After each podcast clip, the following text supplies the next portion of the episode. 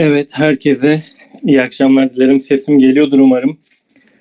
Ee, beni duyabiliyorsunuz. Merhaba. Erhan Hoca. Merhaba, nasılsınız?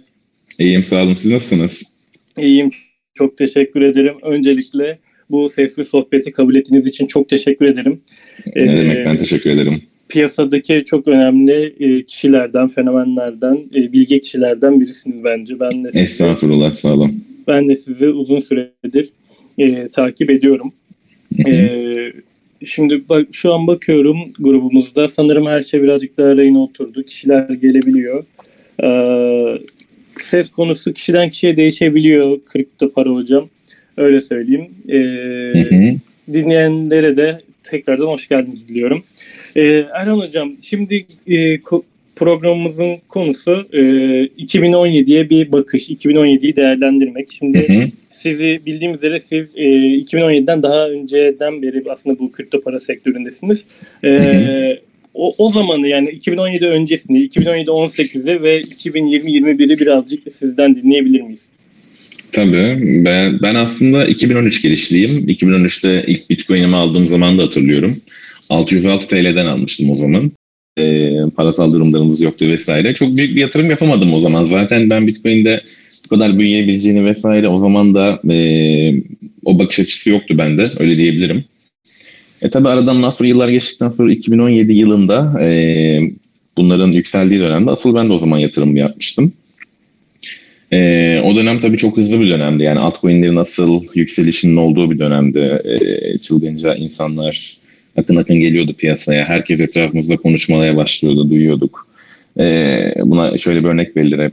Bakkal, terzi. Herkes kripto paralardan bahsediyordu, altcoin'lerden bahsediyordu, bitcoin'den bahsediyordu. E, o dönemin ilk başlarında giriş yapmıştım ben de. Yani o dönem ciddi paralar kazandık vesaire. E, tabii yılın sonuna doğru işler değişmeye başladı. E, yılın sonundan itibaren altcoin'lerdeki büyük düşüşleri gördük vesaire. E, yani bu şekilde 2017'nin nasıl bir kısa özeti. Benim Evet. için de çok, çok şey olmadı açıkçası. Hani parayı kazanabildik tamam bunda okeyim ama 2017'de parayı çok ciddi anlamda koruyamadık. Yani kayıplarımız mutlaka oldu. Evet aslında e, hiç bek bence e, beklenmedik şekilde gelen bir düşüş oldu ama e, beklenmedik şekilde düşüşün sebebi de aslında bence hazır olmayan bir piyasanın e, çok hızlı bir şekilde yükselmesi olarak düşünüyorum. Aslında Evet. 2017-2018 dönemi birazcık e, pamplandı diyebilirim. Hı E, hı. benim en azından düşüncem e, bu şekilde. Siz ne Hı hı. düşünüyorsunuz? O zamanlar Tether mevzusu birazcık da hani Tether e, şirketi daha başıboştu ve kendisi olabildiğince e, para basabiliyordu. E, Hı hı. Ama şu andaki durum daha değişti. Hani bu konudaki görüşünüz nedir? Ya 2017 dönemi aslında ne oldum ne olacağım dönemiydi. Yani e, piyasalarda bir oluşum var. Yani yeni bir sektör piyasaya giriyor. 2017'de asıl tanındım. Ondan öncesinde çünkü çok yani çok büyük kısım bilmiyordu. 2017'de asıl tanınmaya başladı. Yani o dönem dediğim gibi yani ne oldum ne olacağım soruları çok fazla olduğu için altcoin'ler ne? Niye yükseliyorlar? Ne oldu? Kimse bunları bilemiyordu. Yani bunları çözmek de geçti. Tabii çok büyük bir furya alınca sonsuza kadar devam edileceği algısı oluştu. Ee, sonra kötü bitti. Aa, Ben şimdi e, hatırlıyorum ben 2016 senesinde e, bu işe arkadaşımla beraber arkadaşım başladı. Ardından bana dedi ki işte böyle bir durum var. Gel sen katıl vesaire dedi. Ardından ben de işte katıldım ama gerçekten ka- kazanılıyor vesaire gibi bir durum vardı. Sonra 2017'de e, o büyük yükselişle beraber ben baya baya ben de o zaman üniversite öğrencisiyim. Birinci Hı hı. ikinci sınıftayım bütün e, varlığımı koydum aslında çok yanlış bir hata o zamanlar e, daha açgözlülükle beraber koydum ve bir gece böyle güzel karım var vesaire diye mutlu mutlu yatarken bir sabah uyandığımda aslında her şey e, çok farklı bir şekilde oldu ve ne yapacağımı bilemedim. Çünkü dediğim gibi üniversite öğrencisiyken bütün paramı koymuştum. E, 2020'de de aslında benzer bir olay oldu. Mart ayında korona e, virüsü daha alevlendiğinde, dünya pandemi ilan ettiğinde e, çok büyük derin düşüşler ya- yaşandı. E, burada böyle bir şey bekliyor muydunuz ya da pandemiden sonra o düşüşten sonra bu kadar bir yükselme bekliyor muydunuz? Bunu sormak istiyorum size. Bekliyordum. Aslında ben Bitcoin'in e, büyük adımlarını tamamını önceden tahmin edebildim bu son dönemde. E, işte Covid dump'ı dediniz. Kaç? on- 13 Mart'ta indi bir gerçekleşti galiba. Benim eski takipçilerim burada mı bilmiyorum da e, var olanlar da bilir eskiden beri takip edenler. Fiyat 10.200 bandındaydı. Hatta tarihsel olarak da ekrandan bakalım hangi tarihte 10.200 bandındaydı. 10 ee, Şubat civarlarında. Ben bu seviyelerde e, bu Covid'in haberlerinin gelmesiyle birlikte düşüş bekliyorum dedim. Bu noktada zaten e, sert bir geri çekilme de geldi. Fiyat 3000 bazı borsalarda değişkenlik gösterdi. Tabii bitmekse falan daha derinlere gitti. Binance tarafında 3800'lere kadar düşüş gerçekleşti. Ondan sonrasını da temel tarafta tabii değerlendirdiğimiz zaman e, bunun aynı şekilde yani sebebi bunun Covid ise düşmesinin sebebi, tedirginliğin sebebi. Çıkışının da Covid olacağını belirttim. Ve ondan sonra büyük bir yükseliş başladı. Buradan başladı.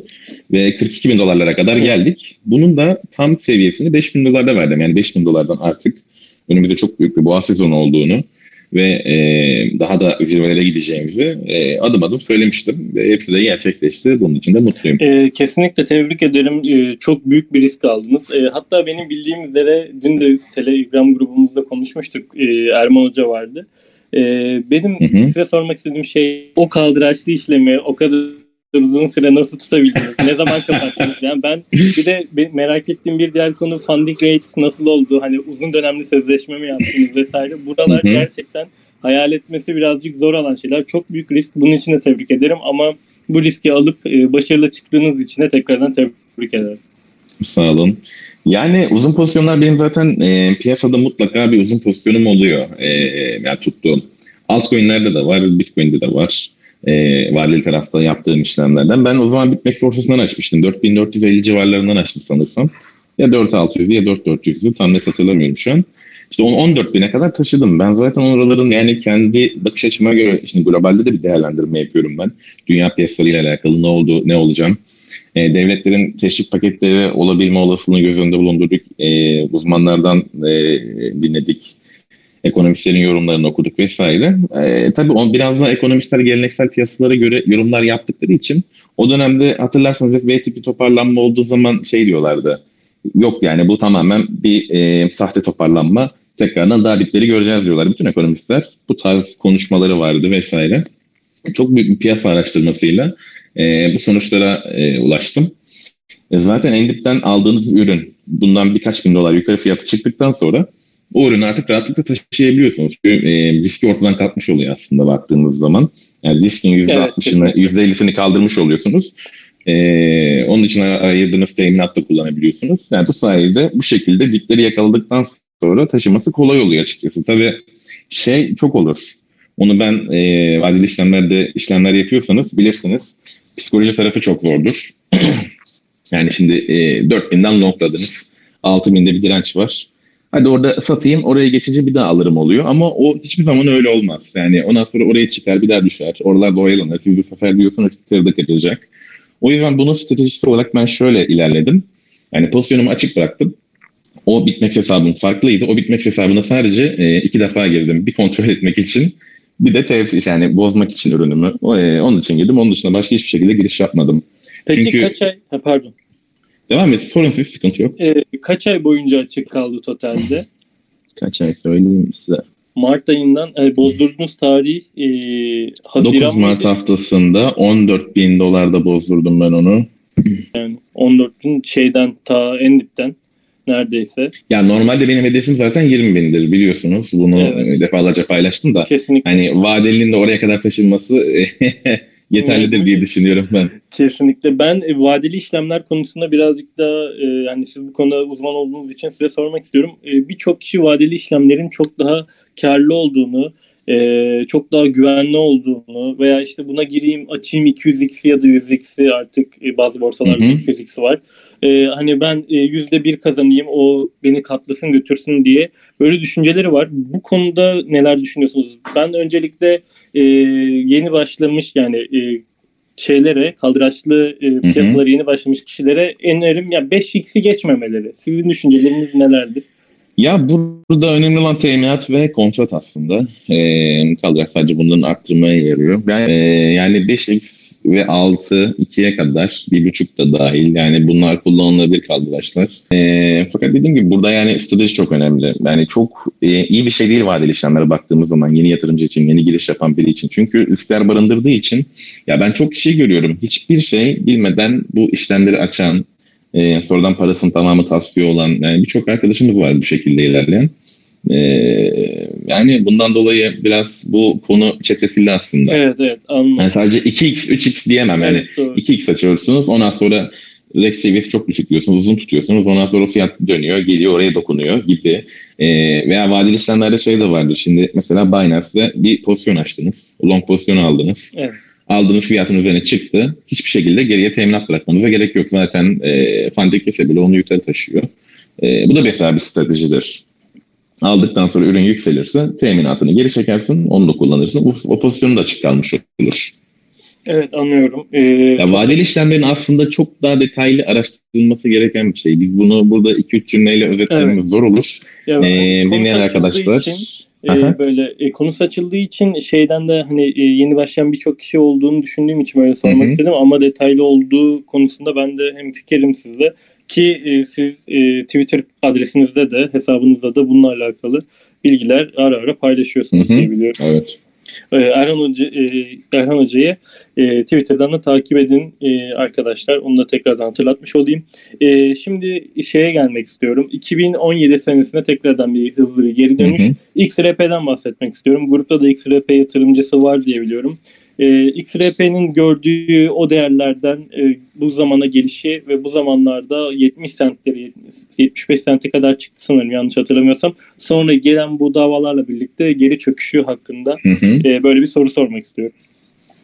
Ya Ripple'da 3.50'leri gördüm. Ben 2017 döneminde bu parayı hiç almadım. Yani hiç bana almak nasip olmadı. Bilmiyorum tercih etmedim. O dönemki belki bilgi kirliliğinden kaynaklıdır. Hani böyle bir çöküşün gelmesi de aslında çok doğal yani baktığımız zaman. Yani çok çılgınca büyüyen bir varlıktan bahsediyoruz biz burada. En dip en tepeye baktığım zaman %60 binleri gösteriyor yani. O derece bir büyüme var. Ee, tabii %60 bini gören yani mutlaka bütün yatırımcılar, büyükleri, sahipleri herkes bir satış yoluna gidecektir. Ee, yani genel market koşullarıyla bunların daha tabanları da oluşmamıştı. Bu yüzden bir yıkım gerçekleşti. Şimdi çok ciddi bir taban oluşumu gerçek. Bu dava sonucu ne olur, ne şekilde yaklaşılmalı bundan çok emin değilim. Temel taraflarını çok takip edemiyorum. Ee, zor oluyor bütün piyasayı takip etmek e, teknik açığı uydurdukları için yani aslında bu bölgeler Ripple için e, tabanı olduğu için güvenli bölgeler diyebilirim. Yani bundan daha ne kadar altına gidebilir bunu tartışmamız lazım. evet kesinlikle. Ee, şimdi bir de e, ilk başladığımızda şey demiştiniz ben o zamanlar öğrenciydim demiştiniz e, Bitcoin ilk yatırım yaptığımda. E, 2017 öncesinde e, Bitcoin'e kesin böyle tamamen e, yatırım yapma kararını ne zaman verdiniz ve daha öncesinde ne işle e, meşguldünüz de sonradan tekrardan e, kripto para, para piyasasına adapte olmaya karar verdiniz? Yani 2013'te e, ben sadece Deep Web'de araştırma yaparken oralarda bu Bitcoin'in kullanıldığını tabii orada öğrendim. Asıl Bitcoin'e tanışma hikayemi Deep Web sağladı benim. E, oralarda araştırma yapıyordum, bakınıyordum vesaire e, kripto para kullanılıyordu. Ben de o yüzden BTC Türk borsasından Bitcoin alma yoluna gittim işte. E, ondan sonra tabii kaç Bitcoin? 3 ve 3 Bitcoin almıştım o zaman. O zaman. E, ama ondan sonra da önemsemedim açıkçası. Peki yani o zaten zamanlar e, teknik bilginiz buyurun. var mıydı yani teknik analiz? Yok yok yok. Aa, hiçbir hiç yoktu. Sonradan e, merakınızla beraber gelişti ve e, eğitimler aldınız, araştırmalar yaptınız hı hı. bu şekilde. E, ben analizlerinizi takip ettiğimde e, sadece tek bir e, YouTube videolarınızı da izliyorum ben. E, sadece tek bir e, şeyden e, tek bir grafiğe bakarak analiz yapmıyorsunuz. Aynı zamanda diğer altcoin'lerin dominansına bakıyorsunuz. Bitcoin'in dominansına bakıyorsunuz. Tabii. Sadece ilk onun E, dominansına bakıyorsunuz. Yani burada aslında e, mesela aramızda birçok kişi e, teknik analizi öğrenmek istiyorum diyor. Öğreniyor. Sadece hı hı. o coin'i analiz ediyor. Peki burada sizin e, bu bakış açınızı genişletme konusunda e, düşünceleriniz neler? Hani ne yaparsak bizim için daha iyi olur diye sormak istiyorum. Ya ilk önce temel bir araştırma gerekiyor tabii. Yani piyasanın e, global piyasaların ne yönde olduğuna dair. Şimdi e, çok büyük bir para akışı var devletler tarafından. Bu e, hane haklarına yardım olarak geliyor. Hane hakları harcamaya gidiyor. E, harcamadan sonra şirketlere gidiyor. Para sirkülasyonu bir noktada e, yatırım araçlarına geliyor finalde. Çünkü herkes yatırım yapmayı sever. Siz şimdi 5 e, yıl önce Türk lirasını banka hesabınıza 10 bin lira olarak koymuş olsaydınız şu andaki mesela alım gücü ne olacaktı? E, bundan dolayı e, bir yatırım tercihi vardır sürekli. Yani insanlar bir arayış içerisindedir. Bunların tamamını göz önünde bulundurmak gerekiyor. Yani E, biraz da dünyaya bakış açısı. Onun dışında kripto paralar içerisinde tabii kendi dinamiklerine ait şeyler. Yani dominansa, altcoin'lere yatırım yapmak için dominansa bakılması gerekir. E, 70'e çıkmış bir dominansa mesela ben gidip Bitcoin almak yerine altcoin almayı daha çok tercih ederim. Niye? Çünkü onun düşme olasılığı daha yüksek. Yani bana para kazandırma getirisi daha yüksek olan bir ürün. Kesinlikle yani, dominans düzelmeye geldiğinde yani 65 seviyelerine 67 seviyelerine geldiğinde o coin'e de tekrardan para gelecek hı hı. ve aslında yukarı çıkacaktır. İnsanlar genelde e, düşen bıçak e, tutulmaz şeklindeki yorumlarda bu düşen yani Bitcoin dominansı yükseldiğinde altının düşmesinden dolayı tut, e, orada kaçınıyorlar birazcık. Ama aslında bunu e, iyi değerlendirip e, temel teknik analizde iyi olan kişiler e, veya iyi bir grafiğe sahip olan kişiler bunu değerlendirip alım e, yapıp e, tabii inandıkları ve güzel temel analizinde yaptığı projelere hı hı. E, alım yapabilirler. E, dediğiniz çok doğru. E, burada e, sadece teknik ve temel analizden ziyade o riski alıp strateji belirlemek de önemli. Bu tabii, tabii ki. söylediğiniz, anlattığınız şeylerden anlayabiliyorum. E, peki e, temel analiz konusunda bir coin'e yatırım yapmadan önce ilk önce haberleri ve onun hakkındaki e, çıkan e, bilgilendirmelere mi bakıyorsunuz? E, yoksa ya bu para iyi ben bunu izledim. Yani bu kripto para iyi grafiğini izledim. E, bu şekilde yatırım yapabilirim deyip e, devam mı ediyorsunuz? Ya aslında şöyle kripto paraları ben tek tek oturup şeylerini incelemiyorum. E, projeleri nedir, neye hizmet ediyor, ne yapıyor diye incelemiyorum. Bazı e, bizim Türk kripto camiasının yaptığı web siteleri var. Onlarda bazı bilgiler var mesela. Geçenlerde ORN aldım. Merak ettim projesi nedir diye.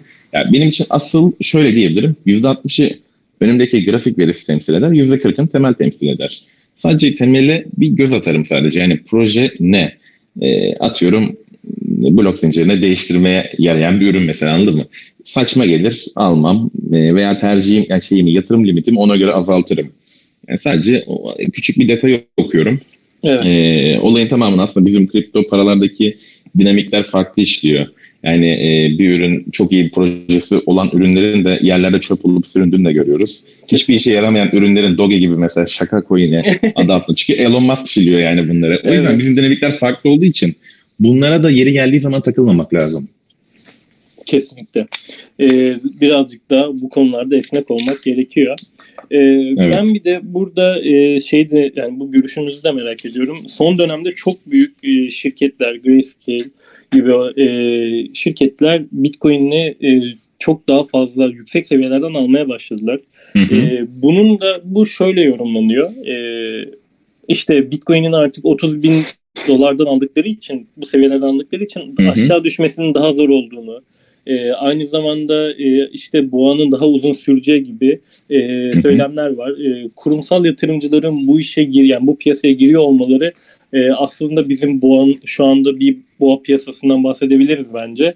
E, bunun daha uzun süre devam edeceğini veya bir mega boğa şeklinde olması yönünde düşüncelere getiriyor. Sizin yorumunuz neler burada?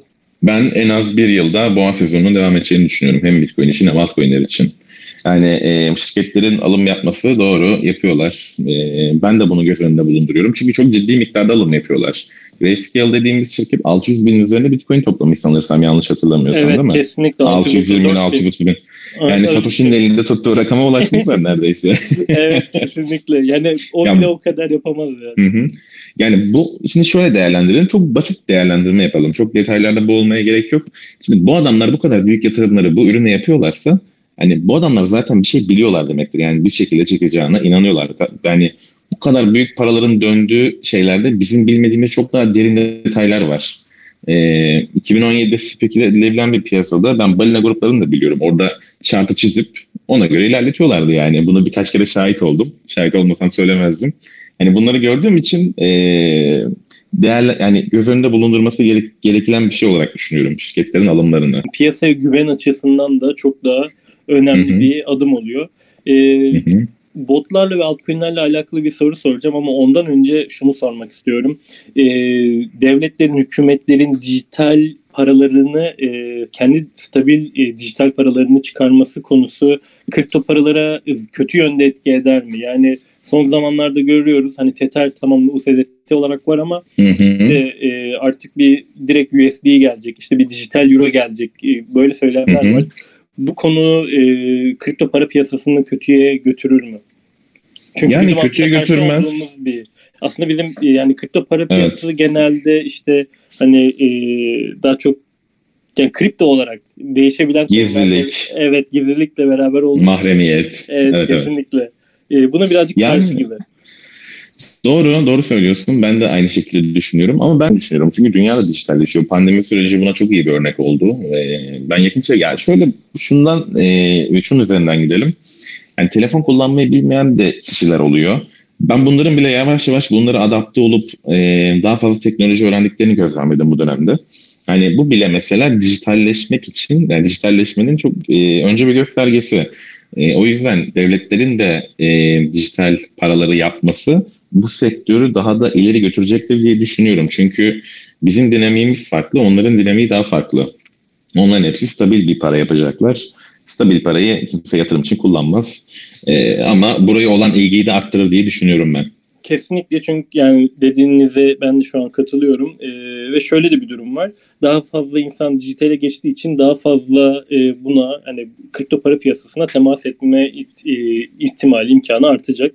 E, şimdi ben e, aslında gizli bir e, konudan bahsetmek istiyorum. Ethereum'dan bahsetmek istiyorum. Neden gizli diyorum? Aslında boğanın e, öncüsü bence e, birazcık da Ethereum oldu. Ethereum'un. E, yükselişi, bağımsızlaşması diyebiliriz. Eskiden Bitcoin ne yaparsa tamamen aynısını yapıyordu. Çok düştüğünde çok düşüyordu. Ama şu anda Ethereum'a baktığımızda Bitcoin e, 3-4 bin dolar düştüğünde kendisini daha e, kontrolde edebilen, artık yatırımcısının daha çok istekli olduğu ve elinde Ethereum tutmayı e, seven bir kullanıcı hı hı. E, kitlesinin olduğu bir kripto paraya dönüştü. Ethereum için neler düşünüyorsunuz? Hem geçmişten günümüzde hem de gelecek için öyle bir soru sorayım. Yani Ethereum'un önü çok parlak. Bu net bir şekilde görünüyor yani. DeFi diye bir gerçek var. Bütün ekosistem Ether üzerine kurulu. Kesinlikle. Yani çok te- teknik detayını bilmiyorum. Yani bu bile Ether'in ne kadar e, değerli olabileceğini zaten gösteren bir kalem. Ee, yani bundan dolayı Ethereum geleceğini gördüğüm bir para benim. Elimde tutuyorum. Hatta biraz daha uzun vadeli tutmak için de e, makul yerlere düşerse fiyat alım yapmayı da planlıyorum. E, yani Ethereum'un çok konuşulacak bir şey yok aslında ya. Ethereum sağlam bir para. Altlarında majörü. E, o yükselmeden diğer altlarında yükselişini çok göremiyoruz açıkçası. e, Ethereum'un yolu açık diyelim. ben konuyu şeye getirmek istiyorum. E, Ethereum sormamdaki sebep şuydu yani. E, şimdi sektöre baktığımızda Ethereum'un e, USD karşılığı tamam belki bir nebze okey ama ardından Bitcoin karşılığında bir açık oldu ve bu açığın donduğunda e, 3000-4000 dolar seviyelerine kadar yükselebileceği gibi hı hı. öngörüler var. Bu konuda katılıyor musunuz? E, böyle bir şey olması mümkün müdür? Onu da Katılıyorum. Katılıyorum. Hatta benim de yakın bir zamanda 2000 dolarlık bir Ethereum'da fiyat hedefim var. E, parça tarafına da baktığımız zaman 0.054'lere kadar da e, uzanan bir fiyat bekliyorum yakın dönemde. Tabi uzun dönemde bu bir buçuk yıl sonra nerelere ulaşır? 5000 dolara ulaşır mı? Ulaşabilir. Çünkü e, daha boğanın başındayız diyebilirim. Hatta bunu CZ'de açıklamıştı Binance'ın sahibi. İlk defa katıldığım bir söylemi oldu bu. Ee, onun için yani görülür yani Ethereum'da ya. Ethereum tarafı pozitif yani oldukça. Evet, çok teşekkürler. Bir diğer konumuz da aslında e, botlar. E, şimdi piyasadaki yatırımcılar arttıkça e, birazcık daha kendi daha fazla yatırım yaptıkça şunu fark ettim. Ben Telegram gruplarında ve Twitter'da e, botların yarattığı hacimden ve bu alım satımlarından e, iğne atma gibi durumlarından birazcık botlar suçlanıyor ve e, artık küçük yatırımcılar şey demeye başladı gibi geliyor bana. İşte bu botlara bir kural yani borsaların buna bir bir şekilde denetim getirmesi gerektiğini düşünüyorlar.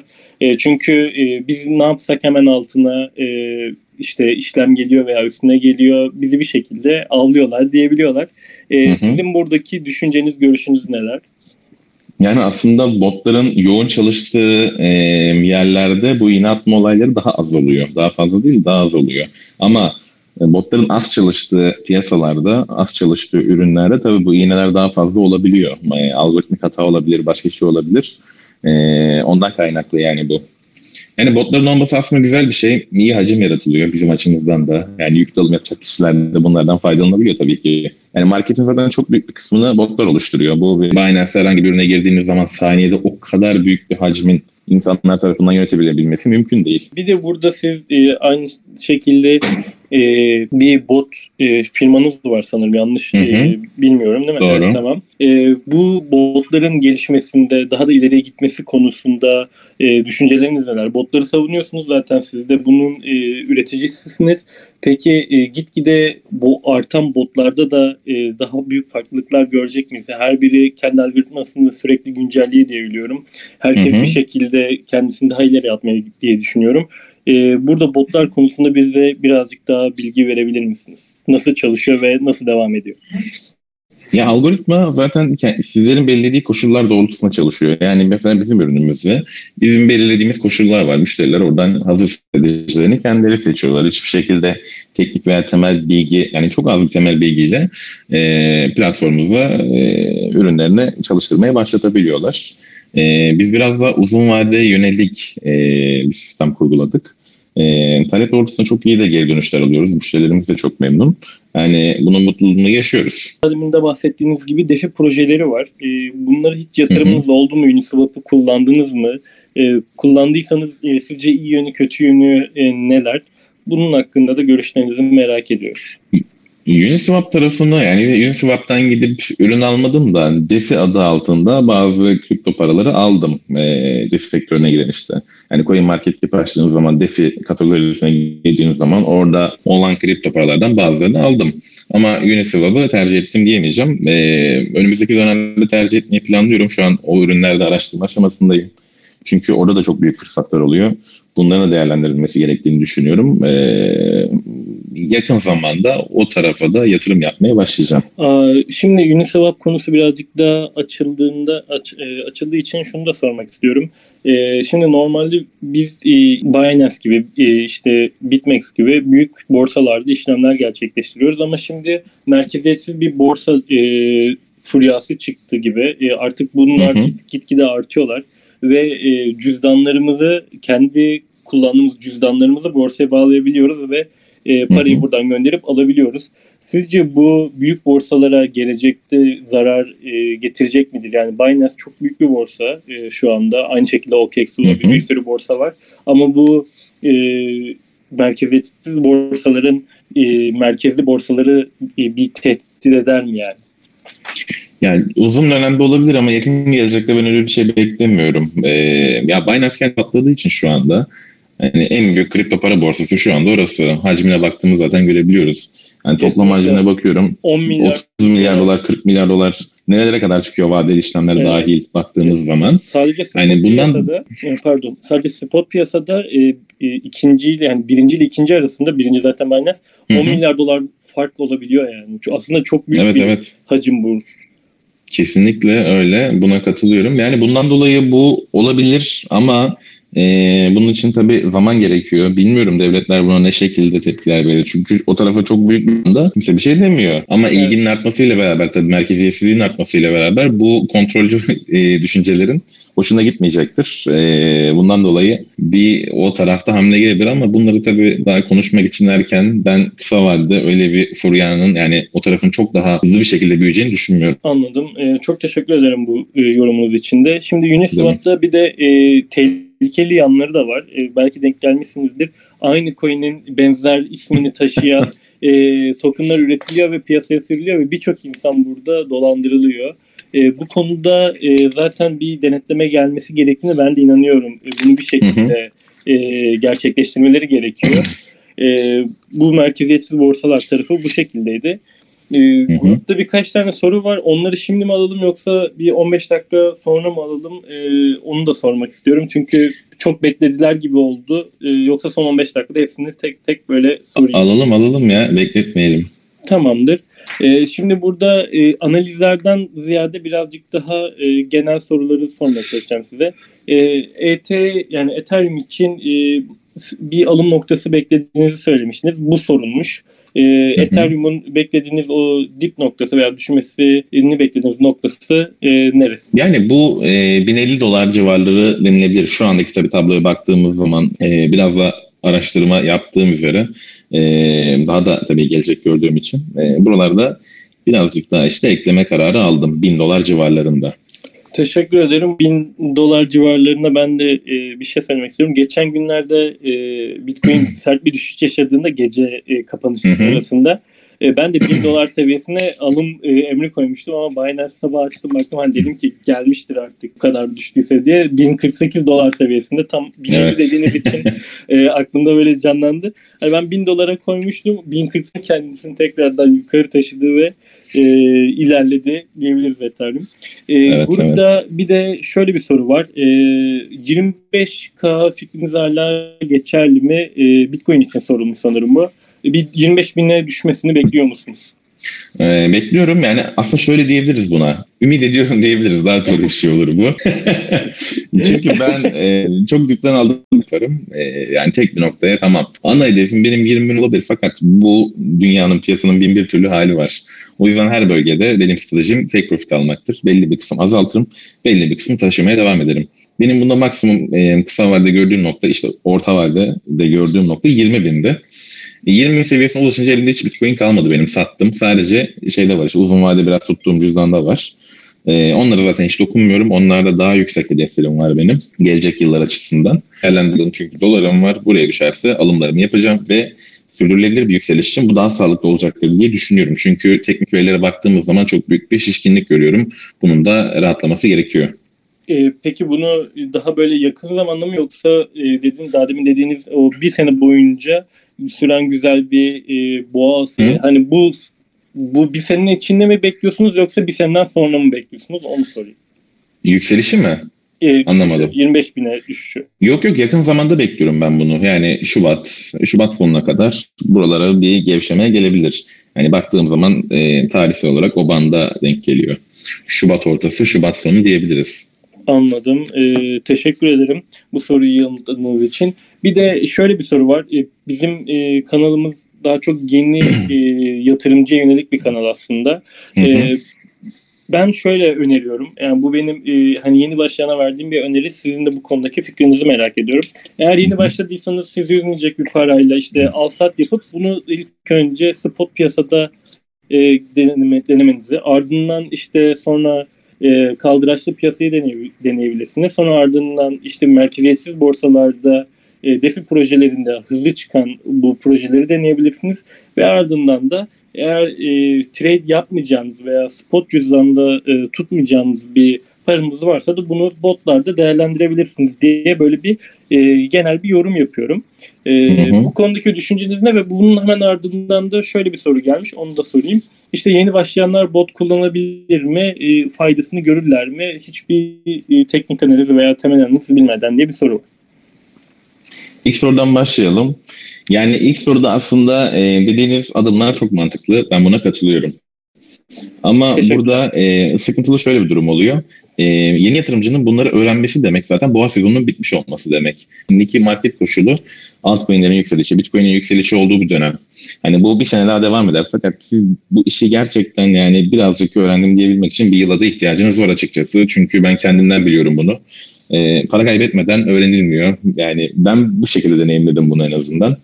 Farklı e, şekilde e, öğrene, öğrenebilir insanlar deneyimleyebilir. Orası ayrı ama... Varsa bize de söylesin.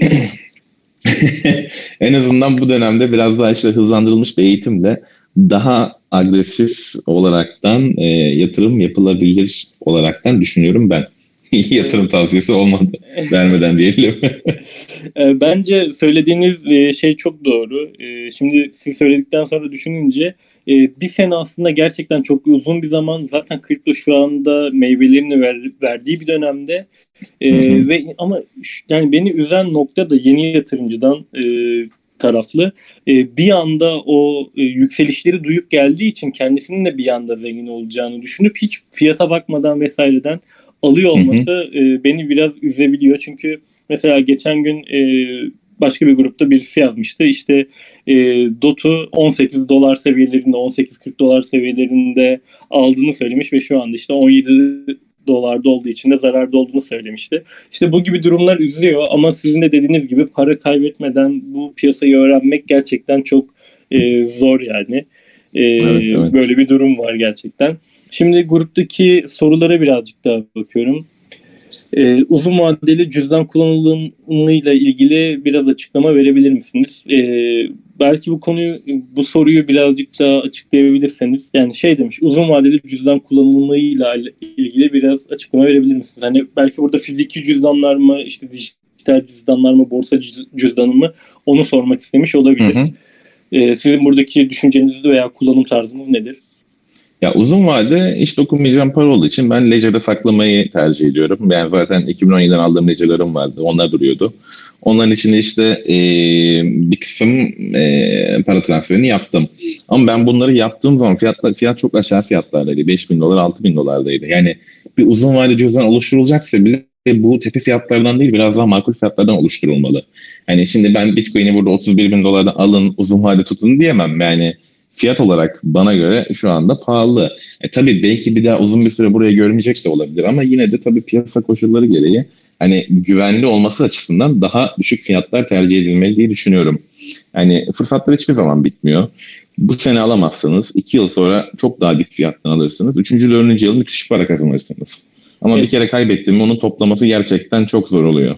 Kesinlikle tam bu konu hakkında ben daha demin e, daha sohbeti ilk başladığımızda örnek vermiştim. Üniversite öğrencisiyken işte bütün paramı koyduğumda çok net hatırlıyorum ve işte en üst noktalardan almış olabilirim yani. O ilk bana satmış olabilirler yani o e, şeyi. E, ve e, paramı da ikiye bölmüştüm işte. Bir siyah coin vardı bir de Waves vardı. Wave'sin düşüşüyle beraber ben zaten bayağı bir yıkılmıştım ve e, o zamanlar bilgim olmadığı için de şöyle bir durum oldu. İşte parayı bir sene beklettim sonra çektim aldım ama aslında şimdi şunu görüyorum. Parayı aslında birazcık daha bekletseymişim, e, daha uzun süreli sabredebilseymişim en azından şu anda kaybettiğim paranın belki de %60'ını e, %70'ini geri alabilecektim ama ben sadece %10-15'ini aldım gibi bir durum oldu. Burada gerçekten sabırlı olmak çok önemli. Bir malı zararına e, satmaktansa birazcık daha sabredip e, o güzel günü düşünüp e, devam etmek de gerçekten önemli. Böyle bir durum burası. Bir de evet, grupta evet. şey sorulmuş. E, day trade için e, günlük alım satım yapan kişiler için hangi e, indikatörleri tavsiye edersiniz gibi bir durum var. Bir de günlük e, günlük açılış kapanış saatleri değerlendirilebilir mi diye de bir soru sormuş mı? Ee, yani gün içi trade'de ben indikatör kullanmıyorum. Sadece destek direnç olaraktan çalışıyorum ürünlerimi. Ee, marketing koşulu ve vesaire bu tarzda bir analiz yapıyorum. Yoksa yani indikatör olaraktan bir RSI'ye bakarım. Hmm, nadir de olsa. RSI değerlerini hani böyle kaça düştüğünde e, sizin için daha alım seviyesine uygun bir e, seviyeye gelmiş oluyor diye bir soru var. Yani RSI değerleri işte bu e, RSI'nin kendi şeyi bandı vardır. 70 seviyesi ile 30 seviyesi. Hani bunların üzerinde çıkabilir. 90 zaten artık top noktadır. 90'dan sonra sattığın ürünü mutlaka düşük fiyattan alıyorsunuz. Yani bunu e, defalarca gözlemledik. Vade sadece biraz uzayabiliyor ama e, mutlaka size tekrardan o fırsatı geri veriyordur. Bunu incele, incelerseniz defalarca hani aynı sonuçta karşılaşırsınız. Ee, yani biraz daha kısa vade bakayım şu an mesela 15 dakikalıkta bakayım. Mesela 15 dakikalıkta baktığım zaman şu an RSI dipte görünüyor ama e, bir önceki tabii dibine bakıyorum. Ondan sonra tekrar onun da fiyat altına inmiş. Yani o yüzden kısa vade için e, RSI e, sağlıklı bir indikatör olmayabilir. E, destek ve dirençlerde işlem yaparsanız bu daha sağlıklı olacaktır. En azından daha az kaybetmek için diyebilirim. Riski azaltmak açısından. Daha demin söylediğiniz e, işte indikatörlere çok dikkat etmiyorum gibi bir e, söyleminiz vardı sanırım. Hı hı. E, bu birazcık garip geldi bana. E, çünkü e, hani teknik analizlerinizin başarılı başarılı olduğunu düşünüyorum ve hı hı. E, piyasada da şöyle bir algı var işte e, indikatörler önemli. Bunlara dikkat edin işte bunları kullanın. Hı hı. Bunlar iyidir gibi. Ama siz birazcık daha buna farklı bir bakış açısından yaklaşıyorsunuz. E, hı hı. Buradaki düşünceleriniz ne nasıldır? E, neden böyle düşünüyorsunuz? Sizin deneyiminiz nasıl oldu? Hani şimdi teknik olarak baktığımız zaman isterseniz siz de e, Bitcoin'in günlük grafiğini RSI'yi açın. 2 Ekim'den 9 Ocak'a kadar RSI uyuşmaya, uyuşmaya, uyuşmaya, uyuşmaya gitmiş. Yani şimdi ben RSI'ye göre mesela işlem yapan birisi olsam burada bittim ben. Yani paramı e, tam olarak 12 bin dolara tamamını çıkarıp 42 bine kadar izlemiş olacaktım. Evet. Hani e, bundan dolayı yani ben indikatörleri daha önceden kullandım, test ettim, baktım. E, ben biraz daha o yüzden uzun vade bakmayı seviyorum. Yani kısa vadeli baktığımız görüntüler genelde yanıltıcı oluyor indikatörler tarafından. Bir de indikatöre bağlı sadece işlem yapılmaz. Yani bu da çok yanıltıcı bir şey. E, RSI tepede olur ama gider yani. O, mesela bir hafta içerisinde o fiyat daha da yükselir. İlk katına da çıkar. Ama ondan sonra bir şekilde geri düşüyor. Yani bütün ürünlerde evet. bakın RSI'nin haftalık veya aylığına bunu gözlemleyeceksiniz zaten. Yani e, bu yüzden indikatörleri çok kullanmayı tercih etmiyorum. RSI'ye bakıyorum ama nadiren bakıyorum uzun vade gördüğüm için. Formasyonlar konusunda e, düşünceleriniz neler? Hani bu geleneksel piyasadan ve işte geleneksel piyasada olmaya e, çalışanlar ama kriptoda çalışmayanlar konusunda ki düşünce tarafı. Aslında kriptoda da çalışıyor ya. Çok çalışmadığını ben şahit olmadım. Ha, altcoin'lerde, düşük hacimli altcoin'lerde çalışmıyor. Ee, bir de Bitcoin karşısındaki değerlerde çalışmıyor. Buna katılıyorum. Mesela açıyorsunuz Tron BTC'yi. Ee, yani 2017'nin o en düşmeye başladığı günden beri sürekli düşüyor. Yani ne destek tanımış, ne bir şey tanımış, ne formasyon tanımış. Formasyon da altına inmiş. Evet. E, bir de dün e, bir tweet attınız. E, o çok önemli bir tweetti bence. Piyasadaki birçok kişinin merak ettiği bir konu aslında ya da anlamakta zorlandığı bir konu. E, dün ben de Telegram grubundayken gördüm. E, birisi şey yapmış. ben işte XLM'i BTC paritesine alırsam ve BTC yükselirse ben hem XLM kazanıp hem BTC mi kazanmış oluyorum şeklinde böyle bir e, düşünce vardı. Bunu tekrardan bir açıklayabilir misiniz? Ben de şimdi sizin tweetinizi gruba atıyorum aynı zamanda. Sizin elinizde dolar vardır. Bir de Bitcoin. Siz X bir ürün alacaksınız. Örnek veriyorum. E, BNB alacaksınız. Elinizdeki Bitcoin'i bozmak istemiyorsunuz. Dolarla almak istiyorsunuz. Veya Bitcoin'le almak istiyorsunuz. Onun pairine girip oradan alımınızı yapıyorsunuz. Ve sizin elinizde sadece neyin karşılığını aldıysanız o ürün gelmiş oluyor. Yani Bitcoin'iniz azalıyor. Bitcoin karşılığını aldıysanız elinize BNB gelmiş oluyor. Dolarınızı veya veriyorsunuz. BNB alıyorsunuz. Burada e, asıl önemli olan soru şu. Bitcoin yükseliyor. E, BNB yükselmiyor. Bu sefer BNB, BTC grafiğinde verinin aşağı doğru gittiğini görürsünüz. Yani düştüğünü görürsünüz. Bu da sizin elinizdeki Bitcoin miktarının azaldığını gösteriyor. Yani Bitcoin'in artışından faydalanamıyorsunuz demek oluyor bu. E, tam tersi için de aynı şekilde geçerli. Yani bunda e, iki taraflı bir kazanç yok aslında. E, o yüzden evet. ben daha çok dolar tarafına bakılıp ona göre hareket edilmesi gerektiğini düşünüyorum. Ama tabii analiz ederken de bazen ben de parite taraflarını inceliyorum ürünlerin. Çünkü onlar da bana bir veri sunduğu için e, bazıları çünkü önü bomboş bir grafikte gidiyor. Mesela VET'in grafiğini açıyorum. Dolar olaraktan baktığım zaman en azından bana Binance öyle sağlıyor tepe noktası yok. Açmış yani. Daha ben bunu ne şekilde analiz edebilirim? Parite tarafına bakarım. Oradaki dirençleri bulurum. Ona göre analiz ederim. Ona göre paylaşırım. Ama benim finalde mutlaka cebime girecek olan para dolar veya Türk lirasıdır. Benim için önemli olan kısım odur. Zaten evet. tweet'i de attığınız zaman detaylı olarak ben arkadaşlar anlamış olacaklar incelediklerinde. Evet, evet şimdi gruba attım zaten hem ekran görüntüsünü hem de tweet'in linkini. 2021 senesi için 5 tane yani 5 demiş de 5 favori coin'iniz var mıdır? Ya da ilk 3 gibi böyle e, sorular gelir ya genelde. Öyle bir Hı-hı. soru var. E, favori coin'leriniz var mıdır? Bunlar nelerdir? Yani favori coin'ler değil de şöyle söyleyebilirim bunu. Ee, daha kendini ispatlayamamış yani çıkmamış çıkmamış ürünlerin riski de düşük olur arkadaşlar. Şimdi e, siz bir ürün aldıktan sonra %70 çıkan bir ürünü aldığınız zaman bunun geri çekilme yüzdesi daha fazladır düştüğü zaman. Yani ilk düşeceklerden biri budur. Ama daha potansiyel göstermemiş yani artış göstermemiş ürünler var. Bunları tercih ettiğiniz zaman piyasa düşerken bunların Bitcoin karşısındaki değerlerinin yukarı gittiğini görürsünüz. Yani Bitcoin'e orantılı olarak daha az düşerler. Benim için ana önemli olan konu ilk önce para kaybetmemek sonra para kazanmak. Buna göre bir cevap vereceğim. Yani birkaç tane kripto var öyle gördüm. Mesela Tron var. Tron'da kendini hiçbir Burada şekilde gösteremedi. Sorun. Evet. Ee, çok uzun zamandır bekletiyor kendini. Bununla ilgili de geçen bir analiz paylaştım. Bunda ciddi bir potansiyel görüyorum. Ee, %180'e varan bir yükseliş görüyorum potansiyel olarak önümüzdeki dönemde. Mesela bu benim şu anda favorilerimden biridir. Tron için ee, e, favori diyebiliriz. Evet. Onun dışında e, yine Tron'un sahibine ilgilendiren bir para. Just diye bir para var. Justin mi? Just diye. Ee, mesela bu da DeFi tarafına hitap ettiği için bunu elimde tutuyorum şu anda. Bu da mesela çıktıktan sonra iyi bir düşüş sergiledi. Şu an tabanını yapıyor. Ee, yaptı diyebiliriz. Bunda da mesela bir yükseliş görmemiz kaçınılmaz olacak diye düşünüyorum. Ee, bu da var. Favorilerimde olan. Tamamdır. Bir Onun dışında e, Twitter'da e, CHZ aldığınızı, e, sepete eklediğinizi duyurmuştunuz. O tarafta hı hı. da e, bir umudunuz var sanırım. CS sonuçta piyasa yenilik getiren coinlerden, hı hı. projelerden bir tanesi. Ona geliriz. Onun dışında bir tane daha var. Böyle potansiyelini daha hala ispatlayamamış. Komodo diye bir para var. Yeni yatırımcı en azından e, kaybetse bile en az parayı bu ürünlerden kaybeder e, düşüncesini korumaktayım. E, bundan dolayı yakından izlenmesi gereken bir ürün olaraktan düşünüyorum. Ee, çok teşekkürler. Bunlar önemli e, fırsatlar. Bunların takibini kendimiz yapıp e, riskini de kendimizin alması gereken konular. E, bir de e, CHS konusuna değineceğinizden bahsetmiştiniz. Onu da hatırlatayım. E, CHF tarafında e, CHF BTC'yi takip ediyorum daha çok. Dolar kısmı çünkü çok fazla sayılı olduğu için. E, ya bunda da bir ikili dip görüyorum. E, baktığım zaman ilk çıktığı zamanlar 48'lere kadar bir geri çekilme yaşamıştı. Aynı şekilde bu son dönemde de yaşıyordu. Bitcoin'in yükselişiyle beraber, 42 bin hareketiyle beraber.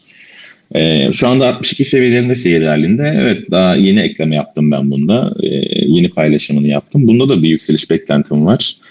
E, bunu biraz zaten projesini yakından takip ettiğim bir üründür. Çünkü e, projenin sahibi de çok gerçekten çalışıyor. Bir sürü takım anlaşmalar yapıyor. En son Bilan'la yaptılar. E, Evet. Devamının geleceğini açıklıyor vesaire. Yani bu üründe Türkiye'deki yatırımcıları e, çok üzmedi. Yani kazandırdı diye düşünüyorum en azından. Benim gözlemim o şekilde. Evet. E, tercih edilen bir ürün Türkiye tarafından çok tercih ediliyor. Bunda da potansiyel görüyorum bu sıralar. O yüzden alımımı yaptım. Bot uygulamanızı nasıl kullanabiliriz e, ve bizim için güvenli olur mu diye. Tabii bizim ürünümüz e, internet sitesi de var. bbsmartbot.com olaraktan e, giriş yaparlarsa kullanıcılar. Bunu da siz gruba link olarak gönderirsiniz. Şimdi Orada tüm detaylarına ulaşabilirler. E, ben de yayının sonunda e, grubun linkini paylaşırım. E, Telegram linkini. Oradan dilediğiniz bütün soruları sorup yanıtlarını da alabilirsiniz. Yani e, ama bizim stratejilerimiz şu şekilde işliyor. Tamamen hazır. Yani bunların tamamını biz hazırladık. E, en uygun market koşullarına uygun e, short piyasası için var, long piyasası için var. Yani daha çok uzun vade tercih ettiğiniz zaman e, çok güzel getirileri olan stratejilerdir. Bunlar birbirinden değerli. E, sadece API bağlantılarını yaparaktan borsalarla paralar tamamen kendi hesabınızda. Bizim hiçbir şekilde sizin e, e, borsa hesabına girmemiz veya para çekmemiz gibi bir yetkimiz yok. E, bu şekilde kullanabiliyorsunuz. Detaylarını da zaten web sitesi ve Telegram üzerinden sorduğunuz takdirde bütün herkes cevaplayacaktır. Eren Bey e, çok teşekkür ederim gerçekten. E, çok güzel bakış açıları getirdiniz. Bence Hı hı. sektörde farklı bir fenomensiniz diyebilirim. E, çünkü fenomen olarak nitelendiriyorum. Çünkü Twitter'da gerçekten güzel bir kitleniz var, büyük bir kitleniz var giderek büyüyor. E, kripto parasında e, kripto para konusunda da analizlerinizin başarılı olduğunu düşünüyorum ben. E, takip Hı hı. etmeyi de seviyorum, yorumlarınızı da seviyorum. Katıldığınız için çok, çok teşekkür ederim. Ben teşekkür Ee, ederim. Tekrardan görüşmek üzere. Ee, Ken Eren Bey'e bugün bizlerle birlikte olduğu için tekrar teşekkür ediyorum arkadaşlar ve sizlere katılıp e, bir saattir bizi dinlediğiniz için de çok teşekkür ederim. Ee, sizin de söyleyecekleriniz varsa ardından kapatabilirim. Herkese çok teşekkür ederim dinlediğiniz için, katıldığınız için. Ee, hepinize bol kazanç dilerim. Hoşçakalın. Hoşçakalın arkadaşlar. Çok teşekkürler.